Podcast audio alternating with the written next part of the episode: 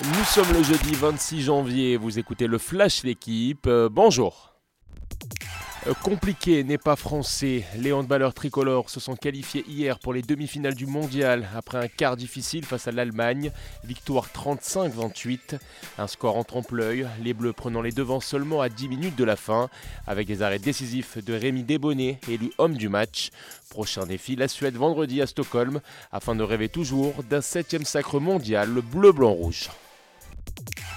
La saga Terem Mofi ne fait que commencer. Nice et Marseille s'arrachent l'attaquant de Lorient.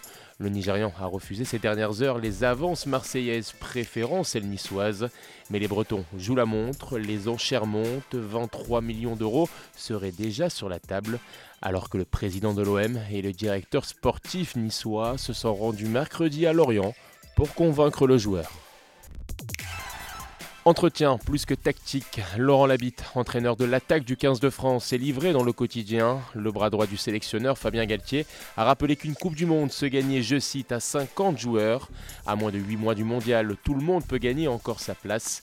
Être champion du monde, c'est au-dessus de son statut de remplaçant ou titulaire, déclare Laurent Labitte, qui informe également qu'à l'issue du tournoi à destination mi-mars, la liste des chanceux sera quasiment bouclée, sauf pépin physique. Il est l'attraction cette année de l'Open d'Australie. Tommy Paul, 25 ans, 35e mondial, sera opposé en demi-finale à Novak Djokovic. L'Américain a saisi sa chance en atteignant pour la première fois le dernier carré d'un grand chelem sans avoir battu un membre du top 20. Tommy Paul, jeune homme fêtard en quête de rédemption, la Fédération américaine de tennis, déçue notamment par ses résultats, avec une sortie très arrosée et controversée lors de l'US Open 2017. Merci d'avoir écouté le Flash d'équipe. Bonne journée.